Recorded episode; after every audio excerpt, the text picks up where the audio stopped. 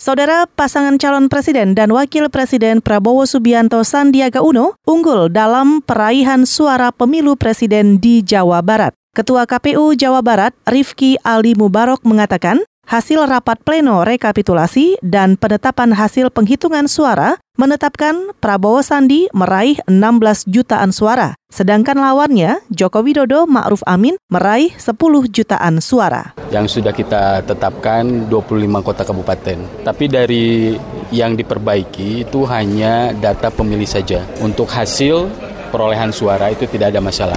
Jadi sudah dipastikan hasil perolehan suara untuk semua 27 kota kabupaten itu sudah tidak ada selisih. Itu tadi Ketua KPU Jawa Barat, Rifki Ali Mubarok. Dari 27 kabupaten kota di Jawa Barat, Prabowo Sandi menguasai perolehan suara di 21 daerah. Sementara pasangan Jokowi Ma'ruf hanya unggul di enam daerah, yaitu di Kota Cirebon, Kota Banjar, Kabupaten Pangandaran, Indramayu, Cirebon, dan Subang.